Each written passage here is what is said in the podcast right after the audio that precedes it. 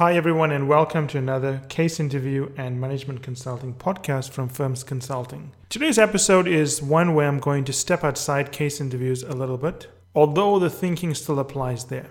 And this episode originates from a discussion I had with a very long time client. In fact, the person is still a client. So, this person, who is a good client and I would say also a good friend, likes to make the following comment. He likes to say that firms consulting is like Fight Club. And then he said, Well, the reason firms consulting is like Fight Club is because you don't want anyone else to have access to Fight Club because you don't want them to have access to these insights. If I was competing with someone, I would never introduce them to firms consulting because I want access to this material for myself. And by having access to this material by myself, I would have a competitive advantage that my competitors would not have, and I'd be able to move ahead faster than them. And of course, that's a nice compliment to get from a client, especially one you know so long. But I got thinking about this, I got to thinking about this even more. And while I can see why the client thinks this, this strategy of keeping all the insights to himself is a good strategy, it is ultimately flawed and, I, and will hurt him in the long term. And let me explain why that is the case. And this is going to apply whether you're doing anything whereby you are exposing yourself to new insights, right? The first thing is that we teach the skills of strategy partners. That makes us unique. Uh, there are many websites that teach consulting skills and strategy skills and case interview skills, but to have ex partners teach it, that's pretty unusual. And you can see our thinking is very different from what's in the market. While we teach the skills of strategy partners, we're teaching you skills that you're going to apply in many places, and a lot of those places will be outside of consulting.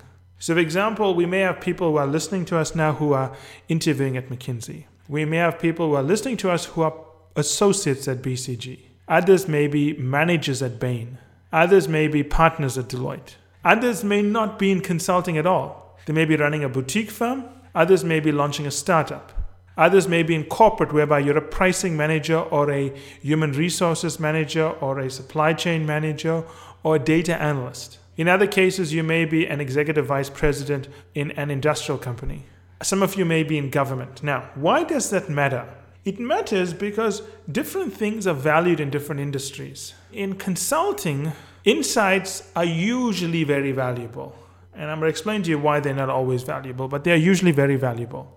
So, for example, if you say, Michael, I'm listening to the firm's consulting program on how to sell, and these insights are incredibly valuable. So, what I'm going to do is I'm going to use these insights in my job. I can understand that. If you tell me, Michael, the um, program you put together on value chain analysis is amazing, I'm going to use these insights to introduce it into my thinking and my analysis on a consulting project. I can see the value in that. Because in consulting, Usually, what's valuable is having an insight that the client pays for. Not always, I'm going to get to that in a second, right? Because there's a big insight coming here.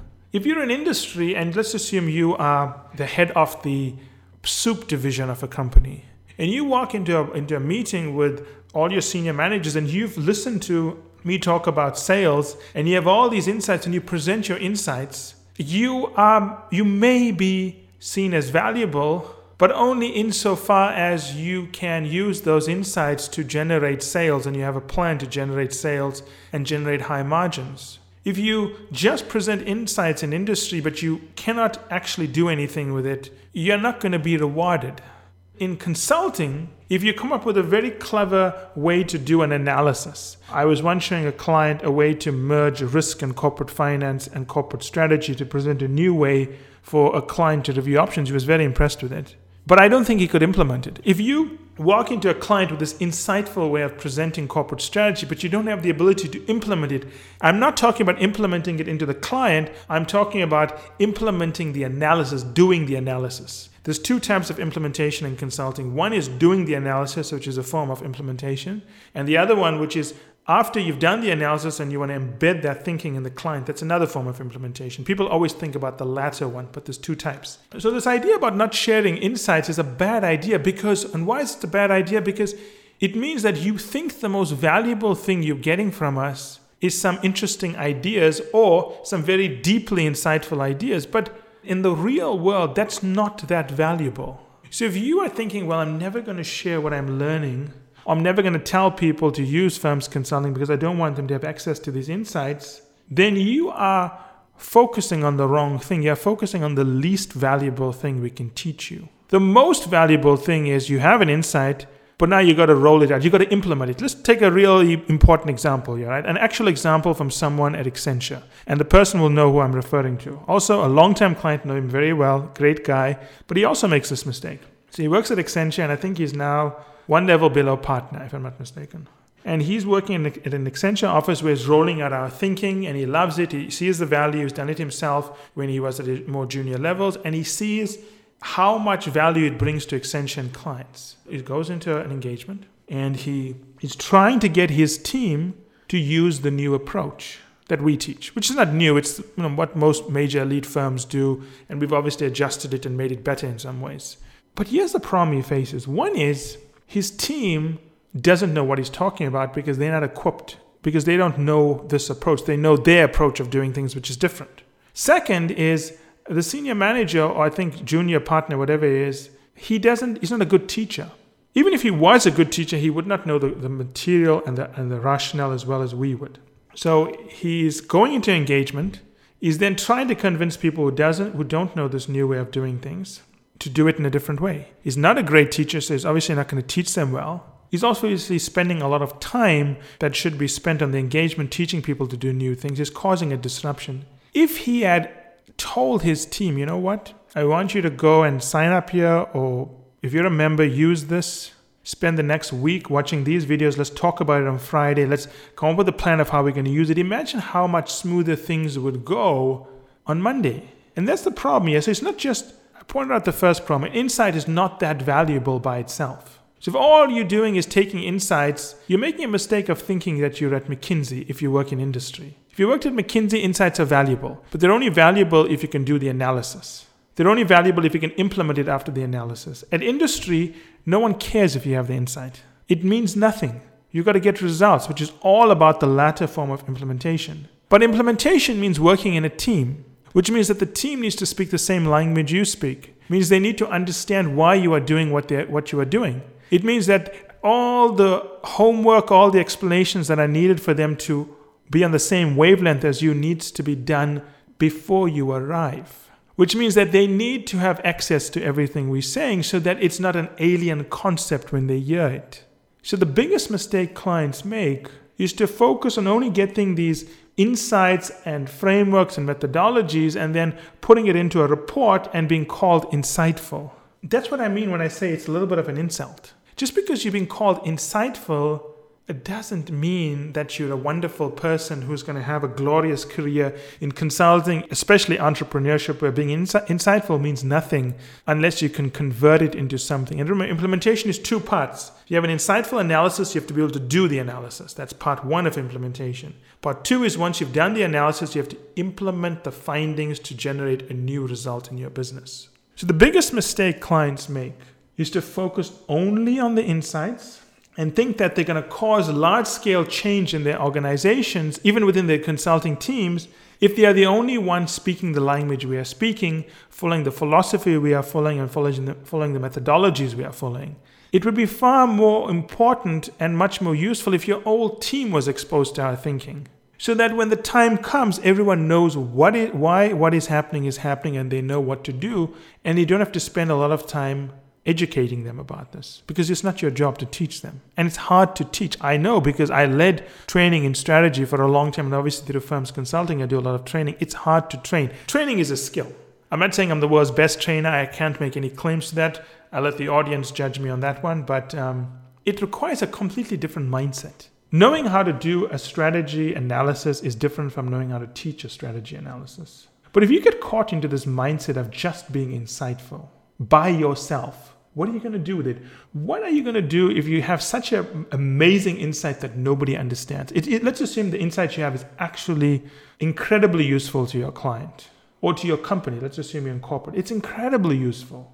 An example of the way we combine risk with corporate strategy, which I think is one of, if I had to die tomorrow, this would be one of the smartest things I've ever done in the world. And maybe you should spend more time teaching it to people because it is so insightful. But what value is that if I teach that to you you go into your corporate strategy team at your employer and you, you talk about this and it make it makes sense but because it is so revolutionary versus being evolutionary that no one gets it.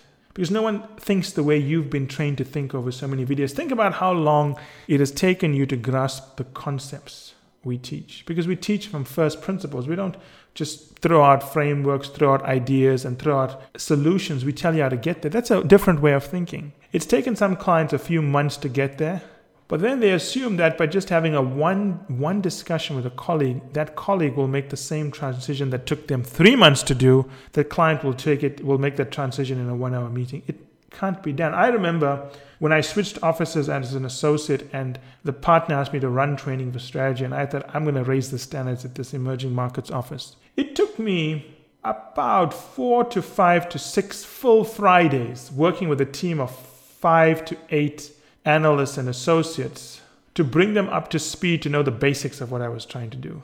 And a lot of it was just answering very, very, what I would call very simple questions, but for the audience, it was not simple.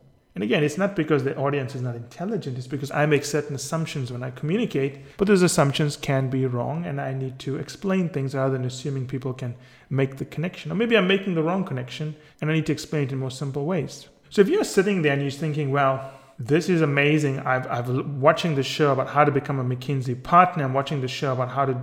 I've watched the entire McKinsey BCG typical engagement, which shows me how to run a McKinsey engagement to, from structuring the analysis, developing the decision trees, writing out the storyboards. I'm going to now, I have this skill. I've learned this over a month and I'm going to dazzle everyone at my firm. I'm going to go there and I'm just going to be a superstar. You're not going to be a superstar if your team doesn't know what you're doing. And more importantly, if you're so junior, you can't get your team to change their behavior. But even if you could get them to change their behavior, do you have the energy to do that? Do you have the time to do that? Is that what clients are paying you to do on an engagement?